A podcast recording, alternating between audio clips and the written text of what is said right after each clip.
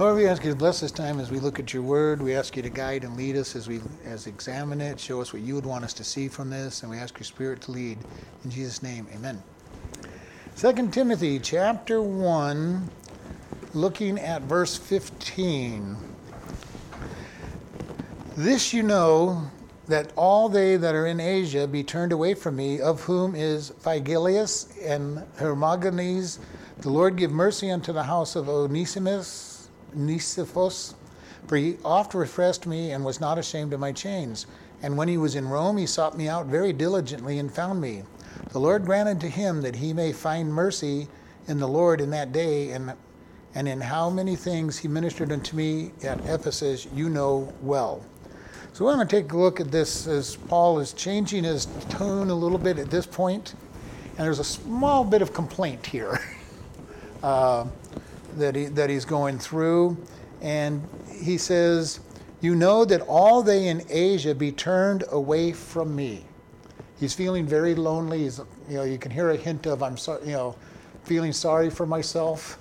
All my friends, all the people that have been, you know, that I've ministered to, those who would be supposed to be ministering to me are no longer looking to me. Now, they are, of course, in Asia, and he is in Italy. Uh, so there's a lot of distance there. It's not like they can make a phone call or mail letters to him. They can't email to him. Uh, but none of them are making an active effort to reach out to him. So have they all turned away, or is he just in a pity party at this time? A lot of people don't want to picture Paul having a pity party, but he was human. I think he was. You know, yes, I think people did turn from him the Roman church definitely turned from him. They, he had trouble with them, but he was kind of feeling sorry for himself. You know, and, and I can almost picture that. Here he is in prison. Nobody's visiting him. And he's like, Where is everybody? How many times have I poured into these people's lives and nobody is coming to see me? Nobody's writing me. And we can't even be sure that nobody wrote him because he's in prison. Now, they could have been writing him and the letter's not getting to him. We don't know. His attitude was that everybody has abandoned me. And he names two of them specifically, Phygellus and Hermogenes. Now, we have no idea who they are because it's the only place they're mentioned in the Bible. I don't know who they are. We don't know anything about them.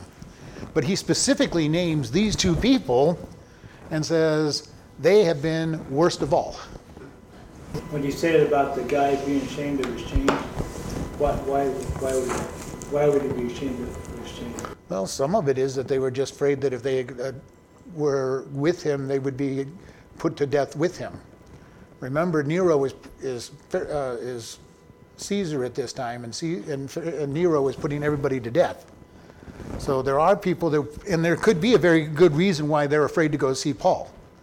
If I associate myself with Paul, I might not get out of that jail cell, and I may find myself on a pole being burnt or being beheaded. So there is good reason that people are not wanting to be with, with Paul at this time.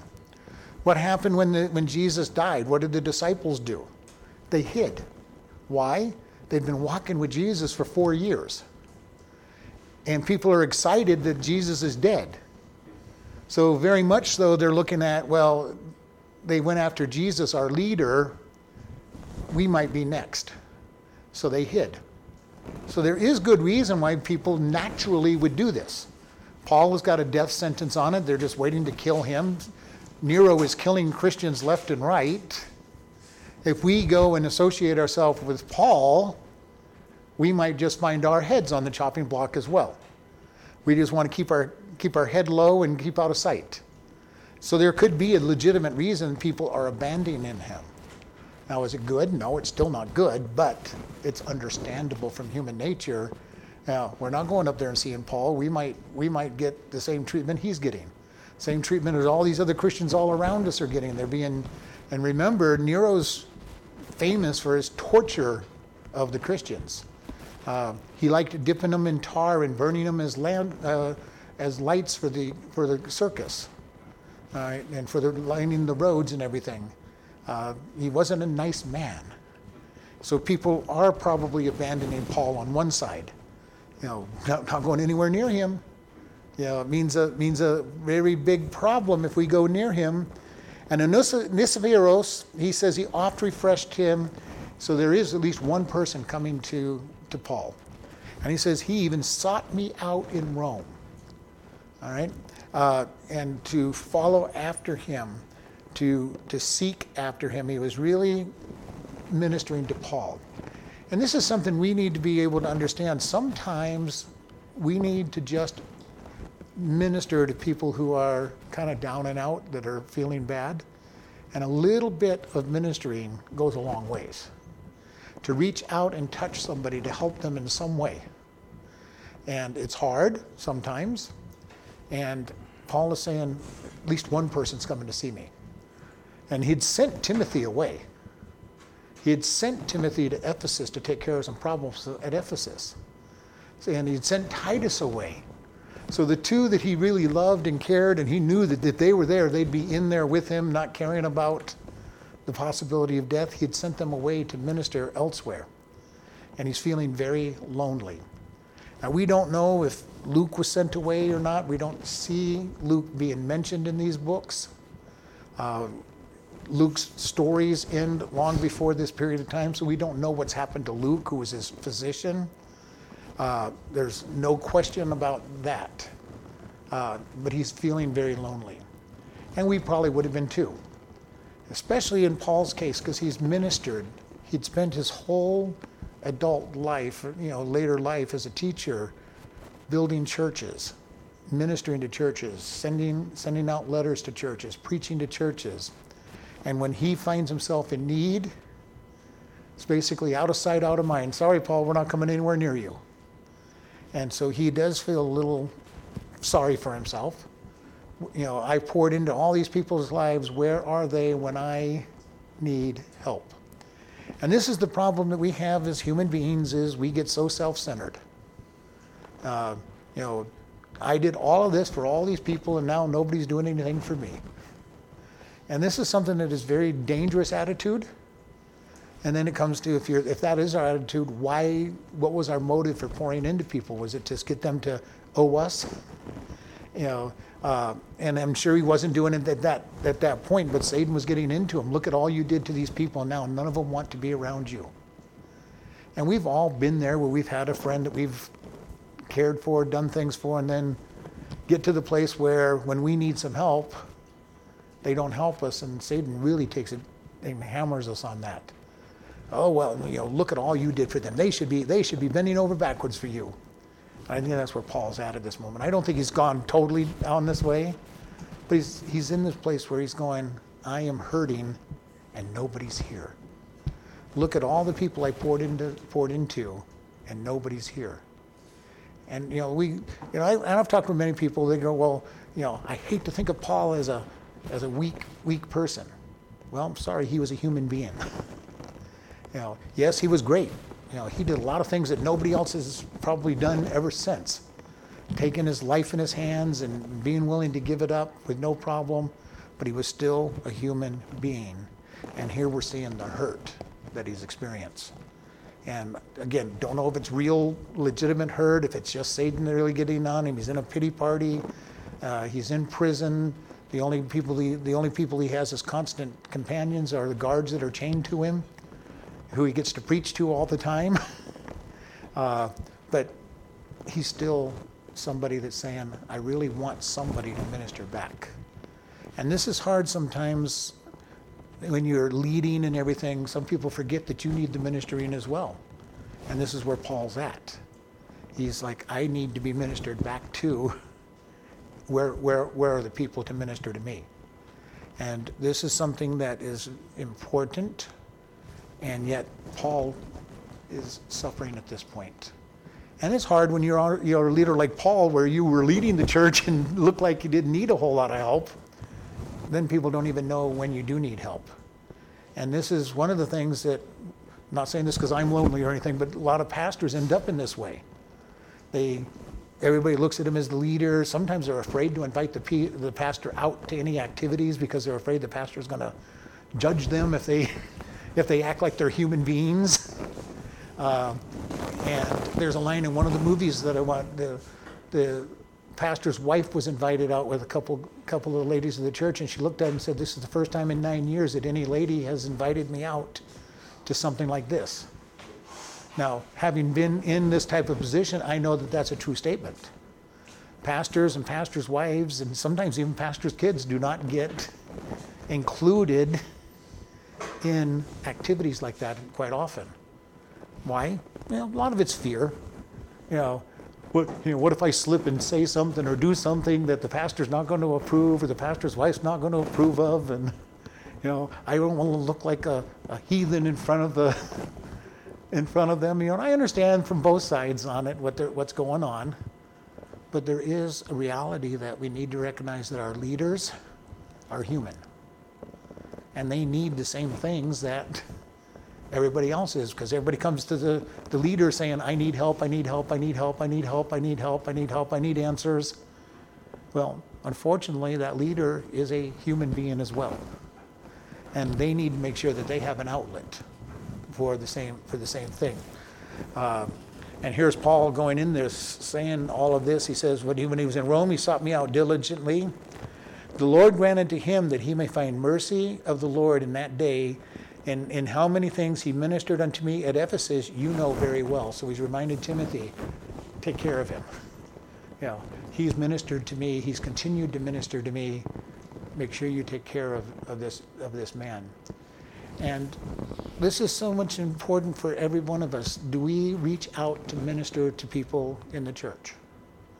Sometimes it's just being a friend. Might be helping them. Maybe you have a skill that they don't have. Uh, I had uh, at my house, my front steps leading up into my house were falling apart, and my, one of my friends found out about it.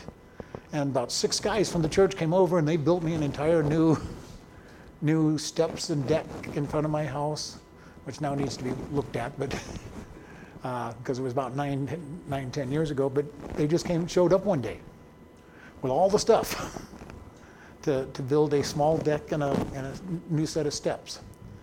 You know, and it's like, wow, thank you guys. You know, I would have never been able to afford it, and I didn't have the skills to do it.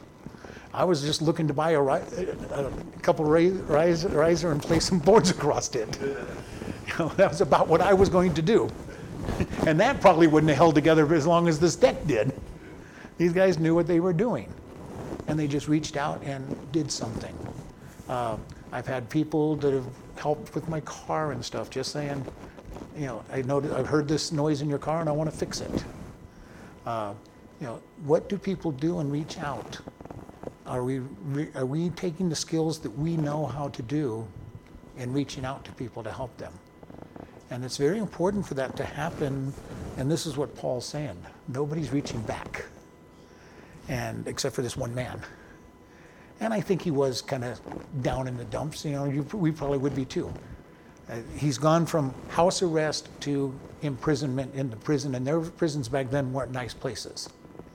Uh, you know, so he's in the dark. He's in the in the the you know uh, stinky dungeon part, parts of things, and he's not in a very good mood.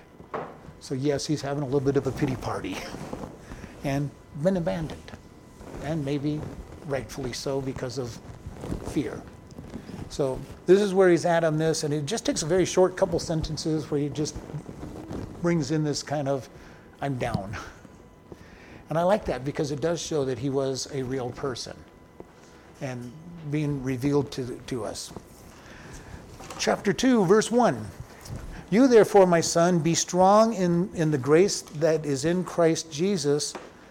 And the things that you have heard of me among many witnesses, the same commit to faithful men who shall be able to teach others also. You therefore endure hardness as a good soldier of Jesus Christ. No man that wars is tangled himself in the affairs of this life, that he may please him who has chosen him to be a soldier. And if a man also strive for mastery, yet is he not crowned except that he strives lawfully? The husbandman that labors must be first partaker of the fruits. Consider what I say, and the Lord give you understanding of all things. Let's stop there. So now Paul's turning his attention to Timothy. this, the, we're entering in the section where he's exhorting Timothy. First part was his greetings and his little bit of a complaint. Now he turns to Timothy and says, You therefore, my son, be strong in the grace that is in Christ Jesus. I love this idea, be strong in the grace. Because that is the only thing we can be strong in, truth, truthfully. I may be tr- trying to be strong in my own experiences, my own strength, my own knowledge. And God will make sure that if I'm trying to be strong in my own devices, God will make sure that they fail. Been my experience over and over again. Whenever I try to do things with my own strength, God arranges things to make sure that it doesn't work. Why? Because He doesn't want our flesh being exalted.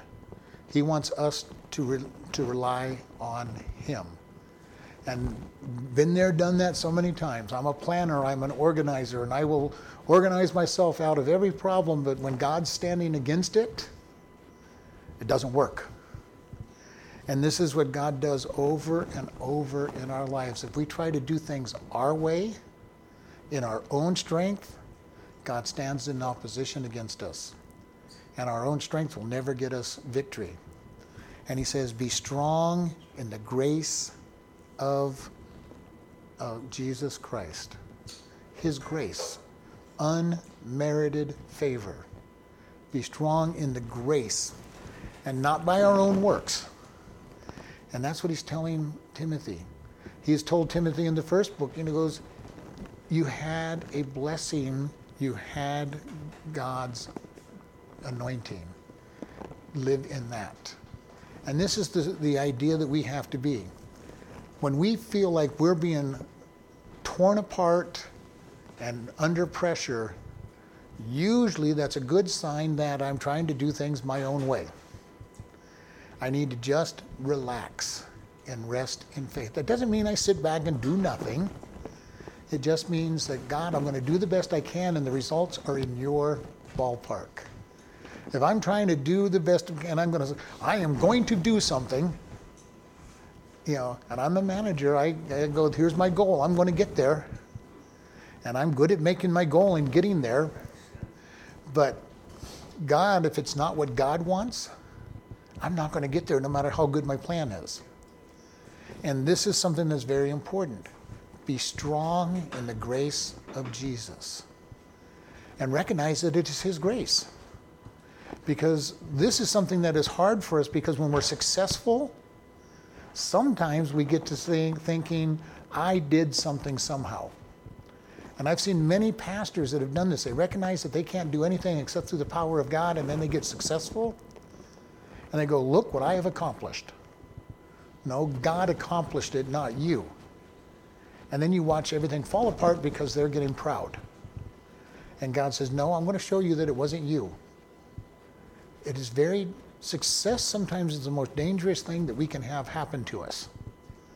Because we start, stop looking at God sometimes when we get successful and going, God, I've arrived. I've made it. Look what I have accomplished. And God says, No, look what I have given you. And we always have to keep this in mind. This is all about God. It's all about His grace in our life. And the minute we start thinking that I've done anything, because even if it, even if I did have the skills to do something, who gave me the skills to do it in the first place? You know, and this is something that's hard because sometimes people go, well, I, I have great management skills, I have great training skills, so this is look what I have been able to get accomplished. And the question is, who gave you those skills? Who gave you the training to be able to use those skills? And we need to be able to always focus back on God. And our pride so often takes place, you know, you know, and, and moves us into doing, you know, claiming that we've accomplished something. And very dangerous place to be at when we're looking at that pride. Um, my own strength, whatever it is. And we look at people that get into building up their muscles and getting in shape and everything and think they think that they've arrived. It doesn't take long to, to not keep those muscles. God hardly used anybody that had skills for specific things that. Very rarely will he use somebody with their own skills because that makes it even worse. David was used to be a mighty king and a mighty leader and a mighty warrior, and he started out as a shepherd who just trusted God. Uh, you know, most people, when they picture Samson, you know, most people picture Samson as some muscle-bound uh, uh, person. I don't picture him as a muscle-bound person. I, I picture him as a as a 95-pound weakling, because the description of people is they were amazed at what he could do. And if you were Mr. America, uh, Mr. America or Mr. Universe, nobody'd be amazed that you broke broke bands and, and, and carried carried the walls out. But if you were the 95 pound weakling, and all of a sudden you broke bands and you carried off the off the the door frames, people are going to look like, how in the world did somebody do something like that? And that's and I don't know which one's the right picture, but I think it was more he was a weakling by sight. That God came on and he had strength that was amazing. Because if he was muscle bound Mr. Universe, everybody would go, of course he did all that stuff. And that's, so I don't picture him that way. I picture him as somebody who's very, at least average, maybe not, you know, a 95 pound weakling, but an average person that people go on, wow, how did he, how did that happen? Moses, you know, basically said, I can't speak, which was a lie in the first place, but because all he did was speak from that point on. But he had no confidence in himself after he killed the, killed the Egyptian and ran away. Uh, but over and over again, you see these men that God has used were people that had no real skills, or at least didn't think they did. Gideon called to be called to be the great leader. You know, where'd you find him? He was threshing wheat in a wine press, hiding. And what did the angel said? You know, you valiant, valiant man. You know, and I'm sure he was looking around like, who are you talking to? It can't be me that you're talking to. I'm in this wine press scared to death of the of the Midianites and you're and you're calling me a valiant man? and over and over in the scriptures you see the people that God used. And you read the biographies of the people God used. And you're going, wow, God, if you can use them, can you use me? And that should be what we see when we see these people. Unfortunately, what do we usually see?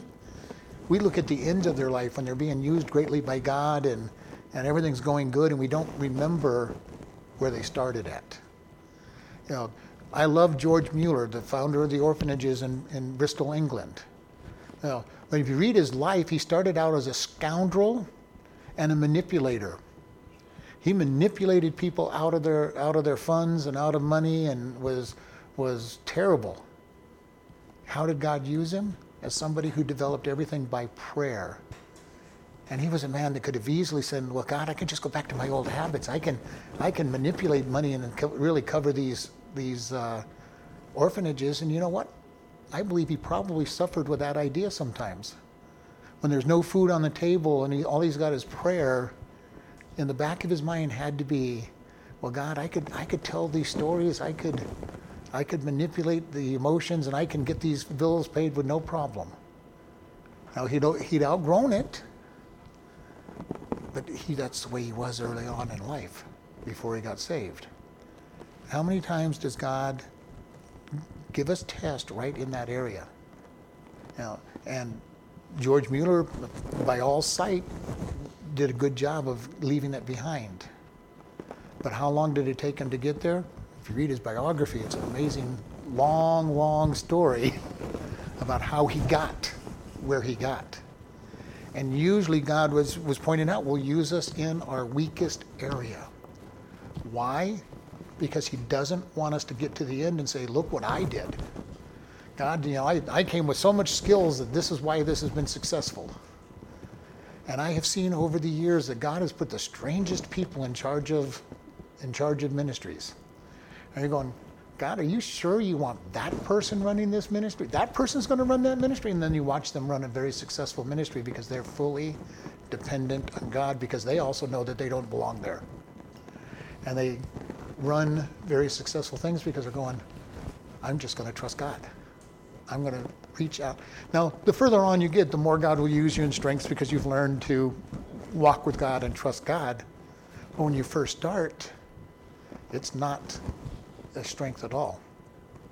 When I first started thinking about being a pastor, you're talking about somebody who's an introvert that doesn't like talking to people. All right? And he goes, You're going to be a pastor. I'm going, Yeah, right. Last thing I want to do is go talk to people, administer to people. I even took, when I was in college, I took classes on interpersonal communication because I wanted to learn how to communicate with people better. Because I hated communicating with people. Standing in front of a group, what normally drives people, you know, crazy, I had no problem. Being in front of a group, I'd been in front of groups since I was 14 years old. Teaching Bible studies, teaching, teaching groups. To talk to people one on one is difficult. Even to this day, it's difficult. I'm better at it, but I know that that's God working through me on those. God uses us where we're weak. And then when, when, he, when we are called, a lot of times we're going, uh, God, I don't think so. I can't do that. And God says, Of course you can't do it, but through me you can do all things. I can do all things through Christ who strengthens me. And that's important for us to always understand. His strength will get us through whatever He's calling us to do. And sometimes it's tough to go through those things. And we just have to learn to trust Him. And trusting God is hard to do at times. Because especially when He's saying, I just want you to follow me into this very hard area of your life. Uh, you know, and what does it mean to trust? Well, we think about a young child, you know, getting ready to jump into the arms of their parents or, you know, fall into the arms of their parents, you know, when everything says don't do it and they decide their parents are strong enough, that's the kind of trust God wants us to do. To step off the cliff because He's there to catch us. And He's not going to miss. And if we jump off the wrong cliff, He'll still catch us. Might, might say you kind of might want to pay attention to which cliff you're jumping off, but I'm here. All right? Uh, but we want to be able to understand this process. Be strong in the grace of Jesus.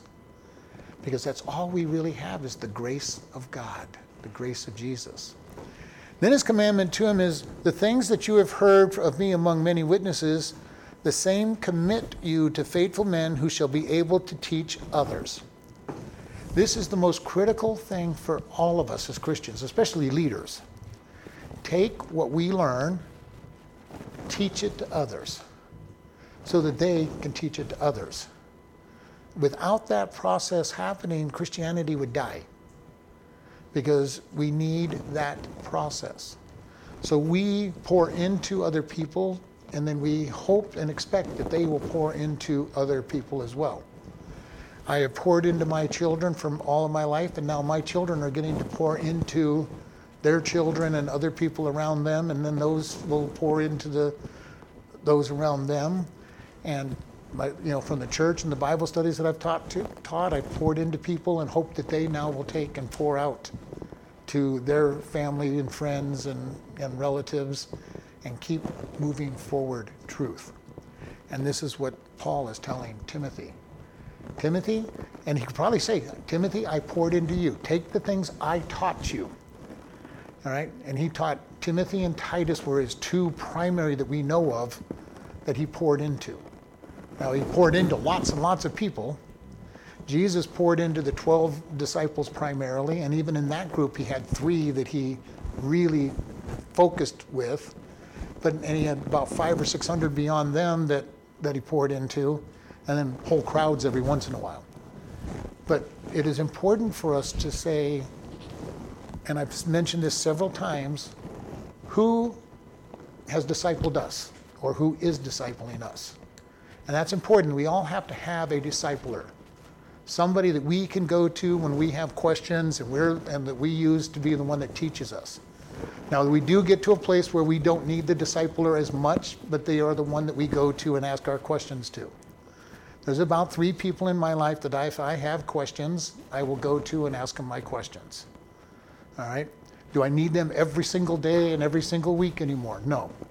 I've been walking with God for 52 years and I have a pretty strong grip, grip on what I believe and what I know. But every once in a while, I'll come across something that just doesn't make a whole lot of sense. And I'll do all my research on it and it still doesn't make a whole lot of sense, or I, I think I know what it is, but I'm not absolutely sure. And I'll go bounce it off them. and take their opinion. Then we have to have people that we are discipling. Who is it that we are teaching in our life? And that can be any number of people friends, neighbors, children, uh, relatives, somebody that we are pouring out knowledge and truth. Why is that important? Because if we don't pour it out, it will stagnate. Why is the Dead Sea dead? Is because there is no outlet for the Dead Sea. It gets plenty of minerals, plenty of things that should keep it alive. It gets plenty of water coming into it. And it is dead because it has no outlet. And we will do the same thing. If we do not pass out what we're giving from the scriptures, it will become death and stagnant, even in us. And we need to be careful about it because we're not learning just to get knowledge. If that's why we're learning, we're, in the, we're doing it for the wrong reason. All right? I study the scriptures so that I can be able to teach others. And this isn't the only word that I teach. I mean, I'm teaching at the at the prison. I teach at the I teach with different groups that I talk at, talk with.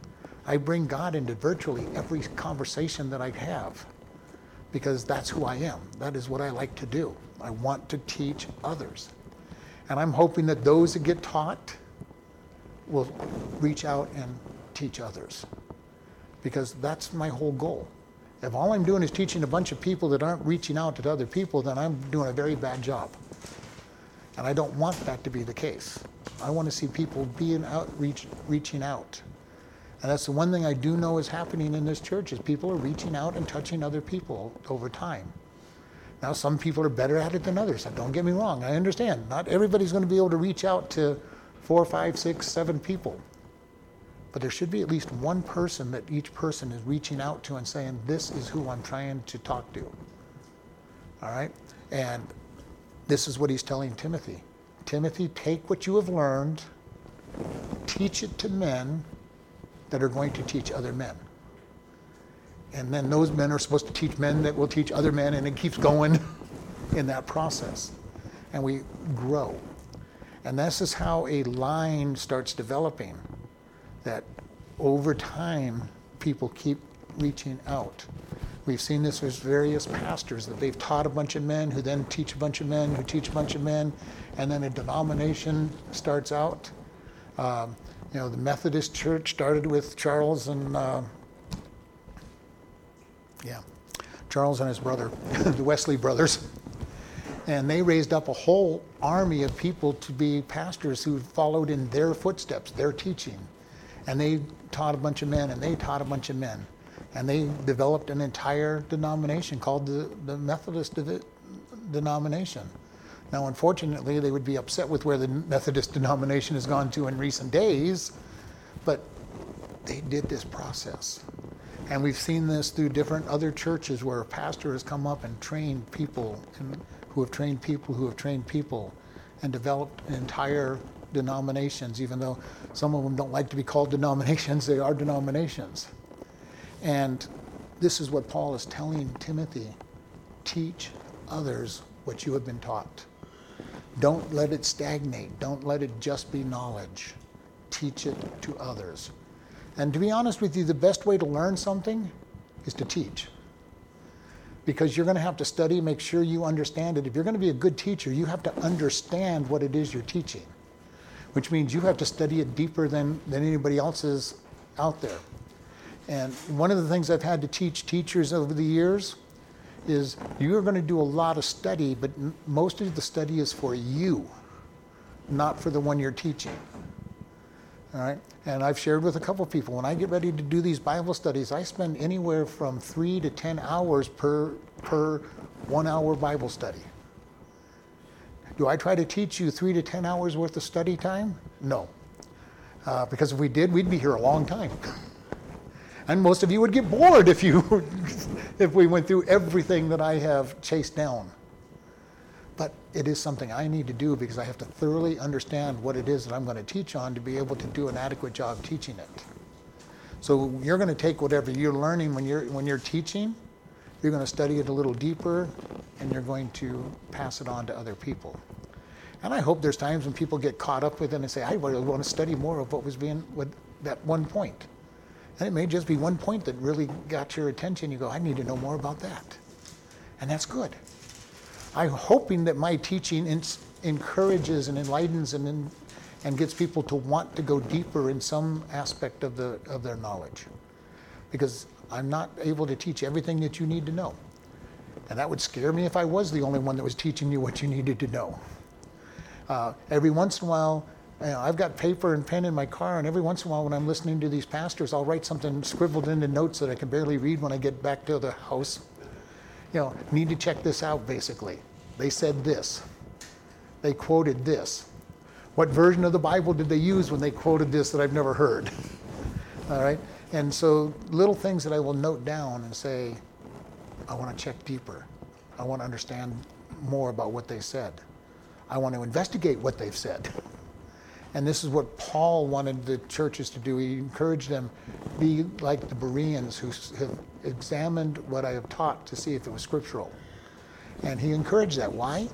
Because he wanted them to go deeper than whatever he taught them and verify what it is. And here he's telling Timothy, teach men who can teach others and encourage them to teach. Then he goes in, You therefore endure hardness as a good soldier of Jesus Christ. Now, this is an interesting statement be a good soldier. This is a terminology that the church is trying to eradicate from its language. That we are in wars, that we're in soldiers, that we're on battles, because Satan doesn't like the idea that we're prepared for war. We are in spiritual warfare.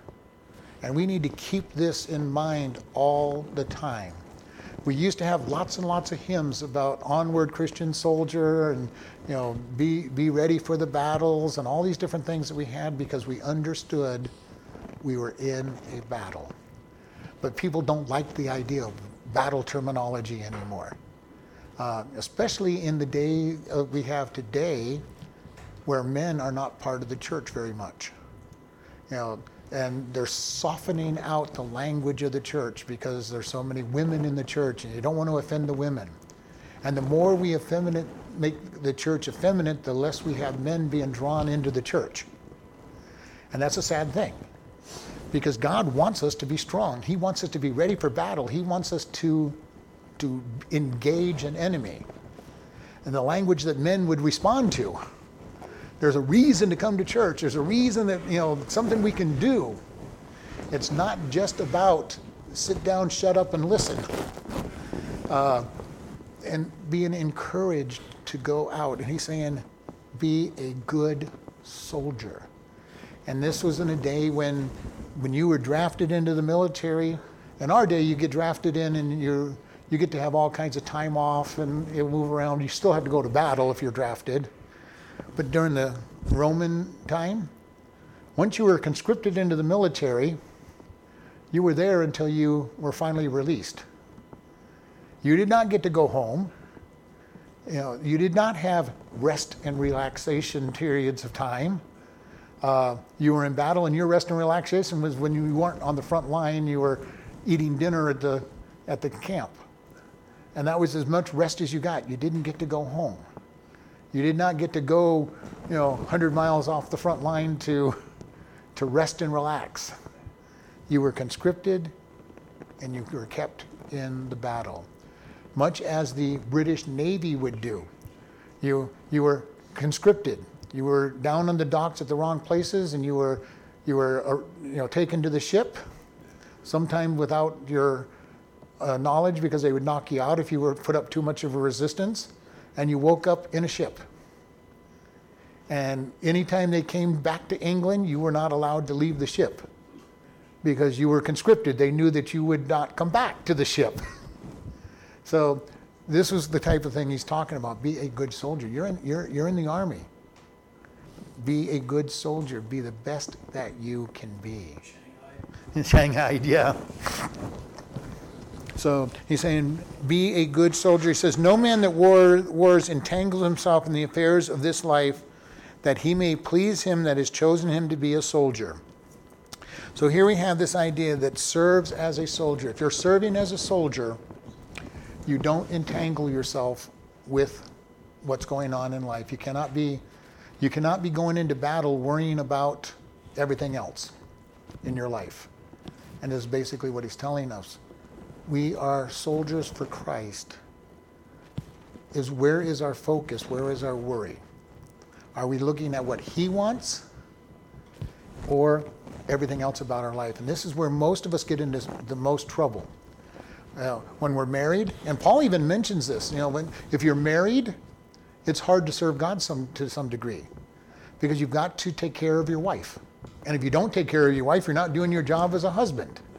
And yet you're God's servant and his warrior, so you're supposed to be taking care of God. And then add a family on top of that. It gets, gets to be very difficult, and we start having divided loyalties. And this is where things get very difficult for us in living Christ. Christ is to be number one, but our family has to be important enough to be taken care of. And I've experienced it times when there's things that I wanted to do for God, but knew that I could not do for God because I have a family that needs to be taken care of. If I was single, I would be doing things totally different than what I'm doing now because I wouldn't have a family to have to take care of, and I could do th- everything that I feel God wants done. But because I've got a family, I've also got to think about the family. And this is something that is important because there is that divided loyalties. And, and Paul is telling him, hey, if you're, if you're really at war, you can't be worried about other things. Paul, we don't know what happened to his wife. We know he was a Pharisee, so he had to have been married. But we don't know if his wife had died. She divorced him when he went crazy and became a Christian. Uh, we don't know. All we know is that he was able to travel the rest of his life after he got saved. So at some point, something happened to that wife. We don't know exactly what it was, but if he was married during all that period of time, then he was very much not a good husband. And if she hadn't died or hadn't divorced him, he was not being a good husband, never being home. And there's no record of her being with him anywhere in time. So we don't know what happened. Many people believe that you know he was an up and coming Pharisee, uh, and she probably married an up and coming Pharisee, looking forward to somebody who was going to be, you know, uh, top dog in the Sanhedrin. Might have just said, "Okay, you're not who I married. I'm I'm leaving you," or she passed away, and we don't we don't know for sure. Nobody knows. There's no historic record of her anywhere. Uh, but having been a Pharisee, we know he had to be married because that was one of the requ- requ- requirements to be a Pharisee. you had to be married. Um, so he's saying, do not be entangled with the affairs of this world. And how many times do we get entangled with the affairs of this world? Family, work, you know, just the little things that we need to do to survive in this world. You know, we, we have to work. We have to put time into work. But we have to balance our work with our requirements for God. And this is something that I've heard people tell me so many times well, I'm so busy at work, I don't have time for church. Well, when will you have time for God? I don't know, when I'm done with work. All right, so when you're 65 years old, you'll have time for God. Well, probably not, because there'll be some other excuse. And this is the thing I have learned over the years. At every age, there'll be excuses not to serve God. Every age has an excuse not to serve God if we don't make him a priority to serve. You know, and this is very important. And I've told this over and over to people. It doesn't matter what age you are. And I've gone through the whole list. You know, when you're you're you're a teenager, you're too busy, you know, with school and, and trying to get everything and sports and everything. Uh, you're in your 20s. You're either in college or getting started on a job. You know, uh, you know, and it's just taken so much time out of you. And then you get about 30, and your kids are starting to get old enough that you have to spend time with your kids. And then you get in your 40s, and you're probably in the middle management and everything, and you're just too busy with work. 50s, well, you know, God, I've got my grandkids and everybody. I've got to, 60, God, I'm getting ready to retire. I've got to really get everything in place. 65, God, I'm just too tired to serve you anymore. and from there in, it's just, I'm too tired. I don't have the energy. Always an excuse to why we can't serve. And the question is are we going to make him a priority and reach out and serve. Whatever that service might be. You know, for me, it was always teaching. Some people, it is just to use their skills and talents to help others. Whatever it might be is so important. But making God's service a priority and not getting so wrapped up in what goes on in this world and saying, God can't serve you because I'm tied up with this world. God, I know you want me on that front line there for, for you know a while, but hey, I just got too much to do, you know, taking care of these other things. And it happens over and over and over again. I've seen many, many, many people say that same thing over and over. But you know, the greatest thing is God uses busy people who prioritize Him. And if you look at what people do, usually people who are extremely busy are the ones that are carving out time for God. Very rarely is it somebody who does nothing but serving God. Now they're out there, there's a handful of them, but that's very rare. I've never had that much time to, to, to carve out. But I'm going, God, you know, I could be doing this, but where I can serve you, I'm going to serve you and make it a priority to it. In verse 5, and if a man also strive for masteries, Yet is he not crowned except he strive lawfully. Now, this one sounds very funny to us in, in English, but basically he's talking about the Olympic Games and, and everything. They had certain rules that you had to train and do things correctly. And if you've ever run track or anything, you know some of the rules that are involved in track. Uh, if you're in a race where you stay in the lane, you had to stay in your lane. If you're doing the baton ta- know, pass, you had to do it within a certain stretch, and you had to do it the right way. And uh, if you're, you know, jumping over things, you had to do it the right way. And Paul is basically reminding him, hey, if you're in the Olympics, you have to do things the right way. You, you can't decide that, okay, I'm not going to go around that corner, I'm going to run a half, I'm going to run across the field. All right, he goes, you won't win. Even though you got to the finish line first, you're not going to win because you didn't follow the rules. And those of us who've played sports understand there are rules involved with any sport. Right? If you're playing baseball and you hit the ball and decide to run to third base and back to home, base, home plate, you're not going to get a home run. You know, you had to go around all, all the bases. All right? And you have to run the right direction. uh, you can't just hit the ball and run to second base and say, I'm here. You'll just throw the ball to first base and you're out.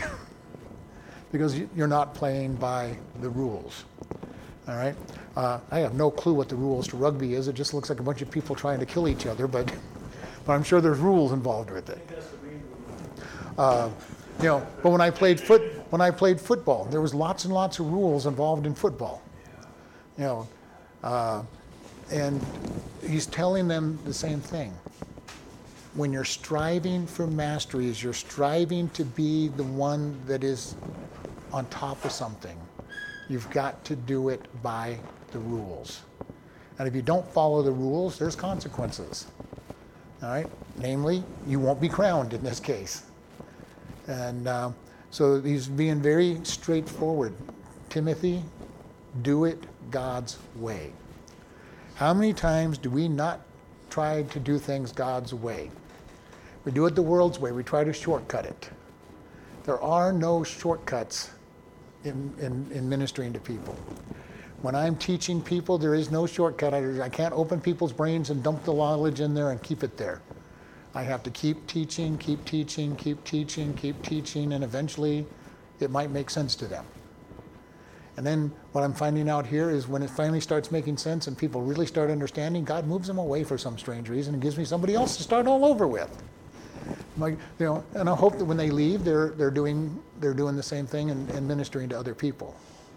Uh, but we have to do it God's way. And it's so easy for us to want to shortcut. We all like to shortcut things. What's the easiest way to get to the, from, from, from here to there? And God says, Well, here's my plan. And He maps it out for us and go, Well, God, it would be much easier to go this way. And God goes, No, it's not easier to do that. If it was, I'd have had you do it that way. And how many times do we suffer trying to figure out how to follow God? And we always tend to want to do it our way. To, you know, God, I want the short way to get there. I want the easy way. And what looks like the easy way isn't always the easy way. If anybody has done any hiking and you followed trails, have you ever left the trail because you say, I don't want to go around this direction? Because the trail is right over there. I can see where the trail is coming back. And usually, when you go that way, you find out why the trail went around whatever it was that you were, you know, that it went around. You know, a ditch, a cliff, or you know, a bog. You know, you know, who knows what you're going to find. And we do that to God so often. God, I really don't want to go around whatever it is that you want me to go around. I'm going right over there, so I'm going to go straight. And God says, No, I really want you to go around that. And we go, No, I see where I'm going. I'm going that way. And we walk into the quicksand and the bogs and the into the cliffs or whatever it is, the mountain, whatever it is that, that he's trying to walk us around. And then what do we do? We blame God for the, for the obstacles. God, what are all these obstacles here for? He goes, Well, I told you to do this. You chose this, now you've got to deal with the obstacles. We need to be very careful. When we do things our way, we cannot be blaming God. And that is our tendency. God, I'm not going to do things your way, and then when we get into trouble, God, it's all your fault. What'd you let me do this for? You know, why did you put all these obstacles in my way? And we need to be very careful about that. And I do it myself go my own way, and then, you know, usually I'm pretty good about not blaming God, but, you know, complaining. God, there's a whole lot of obstacles this way, and it's my fault. But yet I'm tending to blame God for the obstacles that I caused because I went the wrong way, not listened. And God is right there saying, I've got a plan for you. How many times do we not listen to his plan? How many times when things get tough, do we avoid the tough problems and just turn around and go the other direction? I've got family members who, every time things get tough, they move, thinking they're going to solve their problems by moving. The only problem is their problems are caused by them, so they take their problems wherever they go and they have the same problems all over again, plus the loss of money and moving and all the other stuff that was involved with it. You know, how many times do we try to avoid the problems in our life and then find out that we were the problem in the first place. I've done that more than once. You know, find out that I'm the problem and have to change me or let God change me. And here we thought, strive by the rules. Then he goes one more thing. He says, the husbandman that labors must be the first partaker of the fruits. In other words, if you're working to grow things and, and build things, you're the farmer. The farmer gets to have the first fruits of the harvest. You know, they get to eat whatever they want from their from their produce. Now, this is something that is also for us as laborers for, for God. He says, You're laboring for me. You're going to get the best benefits out of this. You're going to get the fruit for it. I love watching people grow for, for Christ and knowing that I had at least a small part in it. I know it's not me making them grow or anything, but I have that. I've been giving knowledge, I've been pouring into them, and to watch them grow is a great blessing. To see them turn around and give to others and pour out is a great blessing. Knowing that I had a small part. And you know what? I hope that they exceed and go beyond me. Just as I do with my kids and, and everybody else I disciple, I hope that everybody that I teach goes out and does a better job than I do. Because I don't think I do a great job most of the time, so if they can all go out and do better than me, that would be great. And that is, my, that is the, the idea. I am bringing in a small harvest, and I'm hoping that that harvest will then grow and be even better at the next, the next group that goes out. And you know, there's things in the back of my mind that I'm considering and doing and, and trying to get accomplished. And maybe some of them will work, maybe some of them won't. But I just want to see people take what they've been taught and, and grow. I don't know what's going on with our messages going out over the, over the internet. There may be people getting hold of that and really ministering elsewhere around the world, and that's great. Little bits of pieces that we will find out when we get to heaven that were done. And this is the news consuming the harvest. We reach out to people and we're going to be rewarded for it. I'm looking forward to getting to heaven and finding out what rewards are there. And you know what? Most of my rewards are probably not going to be these times I talk as an official pastor and a teacher in the, in the room. It'll be the times when I had little conversations with people and just put a little nugget in there or encourage them to do something for God. And maybe they did. And this is the beauty of this. Because it's all God and the Holy Spirit working for us, and then He rewards us for what He does. I like God's plan. I really do. He does the work, and I get the rewards. And, you know, and the funny thing is, Satan's view on this is let's make everybody give us the reward. Now, how lazy are so many people? I've, I've watched as a manager my employees work harder to not work than they would have worked, would have worked to be doing the work and getting home. Literally, I've watched them work harder not working than they would have if they had worked. And I've even told them, told a couple of them, I go, you know, you'd be all done if you'd actually done the work. You know, instead of dragging the rag over the same three inch space for, for the last three hours, you would have been done if you'd have moved that rag a little bit. You know, and walked down the, walked down the entire table. Now you still have to do the work. Uh, but I have watched people over and over and over work harder at not working than actually get out and do a job. And I don't know, I've always been the person, I feel good when I do a good job. I feel good when I have applied myself to a job and helped people get better by, by getting it done, taking care of people's needs. And here Paul is encouraging them to be able to do all of this. And we're going to stop here. Lord, we ask you to bless this day. Lord, help us to learn to serve you full heartedly, seeking you in all that we do, and guide and lead us and, and, give us opportunities to work for you and to share you and, and eyes to see the work that we're doing. And we thank you in Jesus' name. Amen. Listening friend, do you know where you'll go after you die? Without the gift of Jesus, it will be an eternity in hell without God. Good works will not get you there. For by grace are you saved through faith, and that not of yourselves. It is a gift of God, not of works, lest any man should boast. To spend eternity with God, we must recognize that we are sinners in need of Christ. For all have sinned and come short of the glory of God. And the wages of sin is death, but the gift of God is eternal life through Christ Jesus our Lord. To be assured eternal life, we simply talk to God, admit you are a sinner, and ask Him for His free gift.